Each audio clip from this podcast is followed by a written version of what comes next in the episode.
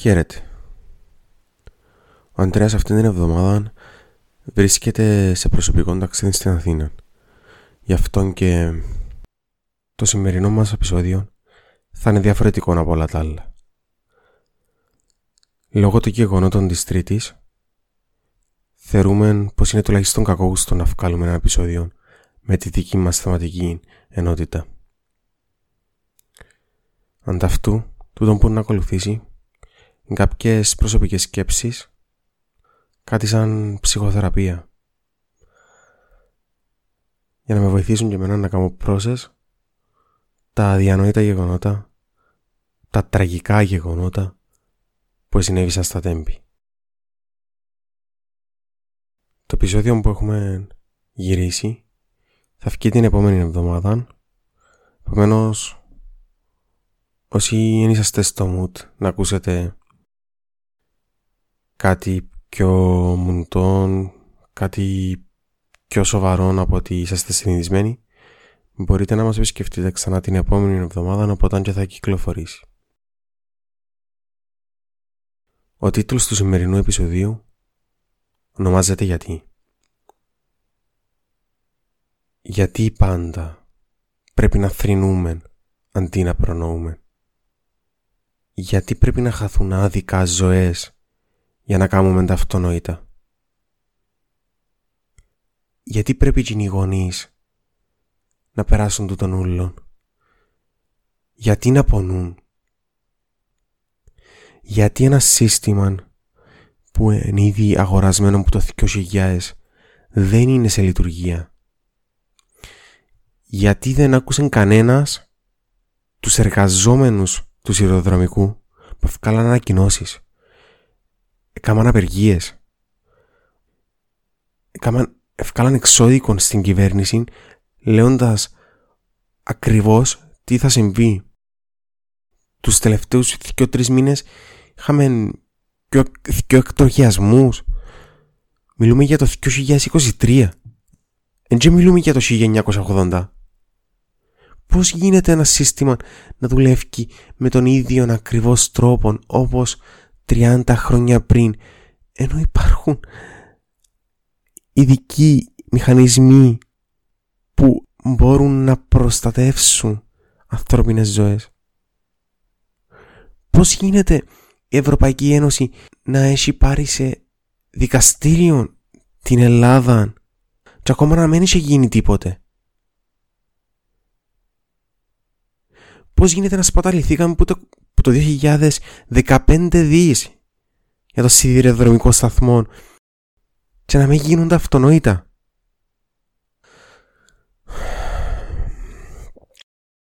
Όπως για μια ακόμα φορά να βγουν να μας πούν πως είναι προσωπική ευθύνη, πως είναι ένα ατομικό λάθος, πως είναι κάτι τραγικό και δεν μπορούσαν να το προνοήσουν. Όχι φίλε, δεν είναι κάτι τραγικό, δεν είναι κάτι που δεν μπορούσατε να τα προνοήσετε. Τα άτομα ελαλούσαν σας το ξανά και ξανά. Και εννοείται κανένας δεν θα παραιτηθεί.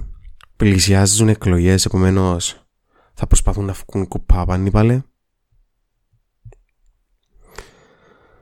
Και τίποτα ακριβώς δεν θα αλλάξει. Ναι, τις επόμενες μέρες είναι να έρθουν να μας πούνε παιδιά λύσαμε τα ούλα, είναι έτοιμος ο σειροτομικός σταθμός ναι, αλλά τι; Να φέρετε πίσω τα άτομα. Να σταματήσετε τον πόνο και της μάνας.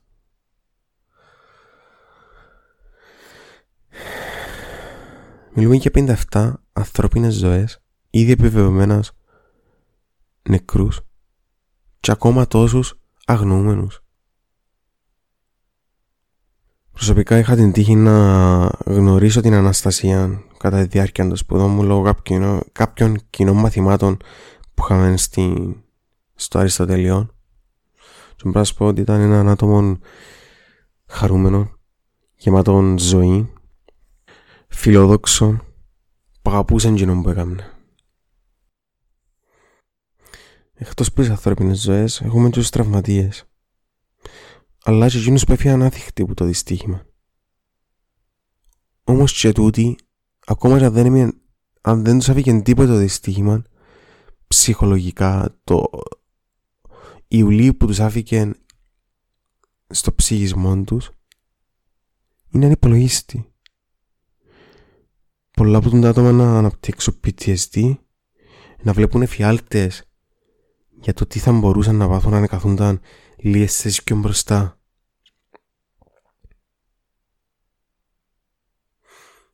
Μιλούμε ότι για τρία δευτερόλεπτα τρία δευτερόλεπτα η σύγκρουση θα μπορούσε να έχει γίνει μέσα στο τούνελ. Και για μένα θα μιλούσαμε για 50 ή 100 νεκρούς αλλά για πάρα πολλά παραπάνω. Θα ήταν ζήτημα να θα κλείδωνε κανένας. Ναι, είπαμε, ναι. Μπορεί όντως να έχει ο σταθμάρχης προσωπική ευθύνη. Ναι, ήταν άπειρος. Ναι, αλλά γιατί, γιατί να έχεις να δώσεις τα χέρια του αφού ήταν άπειρος τέλος πάντων τόσες ζωές. Ναι, πολλά πιθανόν να έχει ευθύνη. Αλλά ευθύνη έχει και εκείνος που τον έβαλες στην θέση και εκείνος που άφησε στα ανθρώπινα χέρια, στα ανθρώπινη κρίση ζωές τόσων ατόμων. Υπάρχει το σύστημα.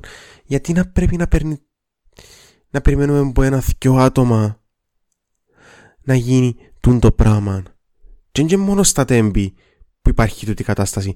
Σε 15 σημεία κατά τη διάρκεια της διαδρομής, σε 15 σημεία πρέπει να ελέγξει την κυκλοφορία ο σταθμάρχης. Ένας, ένας σταθμάρχης κάθε φορά. Γιατί;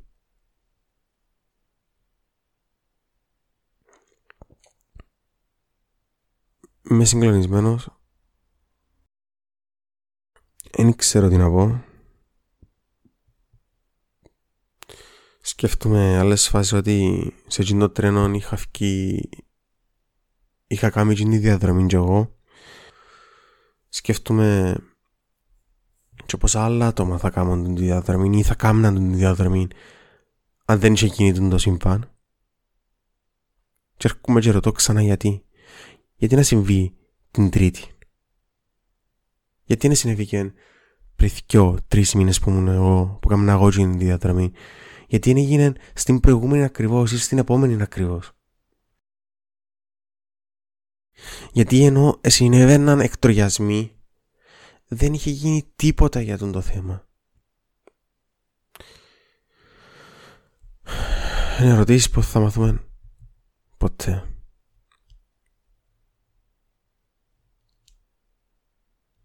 αλλά τουλάχιστον σαν κοινωνία, όταν βλέπουμε ένα άτομα τα οποία εργάζονται σε έναν τομέα και έχουν παραπάνω γνώσεις που μας για τον τομέα και κάνουν ένα απεργία όχι για να ζητήσουν λεφτά, όχι για να μειώσουν του ωραρίου, αλλά για να, για να δείξουν έναν κίνδυνο που υπάρχει, έναν κίνδυνο απώλειας ανθρωπίνων ζώων. Είτε το είναι το σύστημα, είτε υποστελέχωση, είτε λήψη των απαραίτητων μέσων για να γίνει μια δουλειά σωστά την επόμενη φορά τουλάχιστον πρέπει να τους ακούσουμε κανονικά.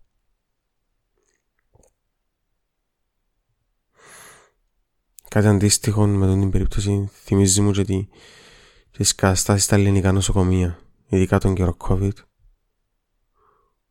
όπου οι εργαζόμενοι είτε, σε, είτε γιατροί, είτε νοσηλευτές, είτε τραυματιοφορείς, κολλούσαν ένας μετά τον άλλον, είχε υποστελέχωση, δεν υπήρχαν μάσκες, δεν υπήρχαν μέσα προστασίας, δεν υπήρχαν διασωληνώσεις. Που έκαναν πάρα λίγο, που έκαναν συνέχεια απεργίες, αλλά τίποτα δεν έγινε. Άντε βάλα είναι ένα θυκιο κλίνες. Α, καλά, ευχαριστώ. Τίποτε θα φέρει πίσω τι ανθρώπινες ζωές. Όσον κλείσει και να ακούετε, Τίποτε θα λαφρύνει τον πόνο της μάνας. Τίποτε δεν μπορεί να αιρέσει το που έγινε. Τουλάχιστον να πάρουμε ένα μάθημα. Τουλάχιστον να μαθούμε να προνοούμε. Τουλάχιστον σε θέματα ασφαλείας και ανθρώπινων ζώων να κάνουμε ένα βήμα μπροστά και να προσπαθήσουμε να τα διασφαλίσουμε.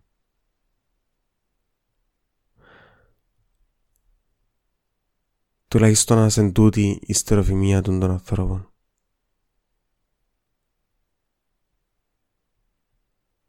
Ότι άλλαξαν την νοοτροπία. Τόσο της ελληνικής όσο και της κυπριακής κυβέρνησης. Μην έχουμε ξανά το ατύχημα στα τέμπη, την πυρκαγιά στο μάτι, την, έκρηξη, την έκρηξη στο μαρί.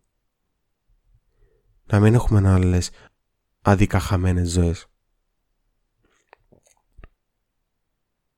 Ελπίζω την φορά, αν και δεν το πιστεύω, πως όλοι μας, οι υπεύθυνοι μια φορά να πάρουν τις ευθύνες τους. Και δεν εννοώ μόνο για το σταθμάρχη. Υπάρχει τεράστια πολιτική ευθύνη. Άτε η κυβέρνηση δεν άκουσαν τους εργαζομένους, άτε η κυβέρνηση δεν επίστεψε τον προηγούμενο σταθμάρχη που είχε παραιτηθεί εξαιτίας των κινδύνων, αλλά τη μήνυση που την Ευρωπαϊκή Ένωση έπρεπε να ασχοληθούν.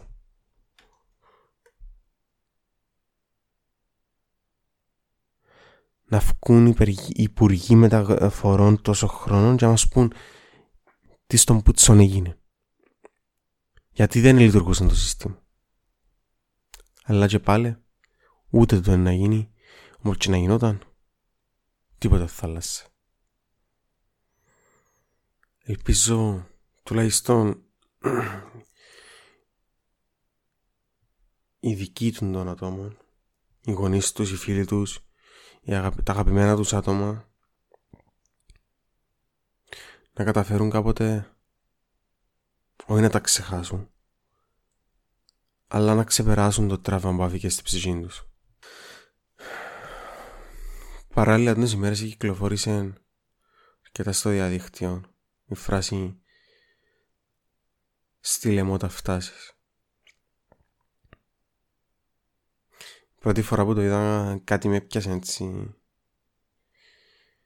Γιατί είναι μια φράση που όλοι μας ακούσαμε πάρα πολλές φορές αλλά όταν είσαι νέος απλά λες Ε καλά να εντάξει σιγά. Αλλά αν η μάνα σου και ο γύρος σου αγχώνεται τόσο πολλά για μια διαδρομή που να κάνεις εσύ της μιας ώρας σκέφτομαι τον πόνο που έτσι ζήσαν οι γονείς των ατόμων. Επίσης, κλεισέ, αλλά σε αυτή τη φάση σκέφτομαι πόσο απλά μπορεί να γίνει κάτι τόσο τυχαίο που δεν έχεις καμιά ιδέα ότι μπορεί να συμβεί.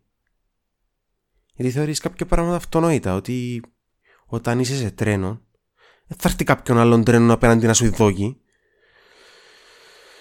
Και πως έναν έτσι γεγονός θα μπορούσε να σου στερήσει τη ζωή είναι σε έναν ή κάποιο αγαπημένο σου άτομο.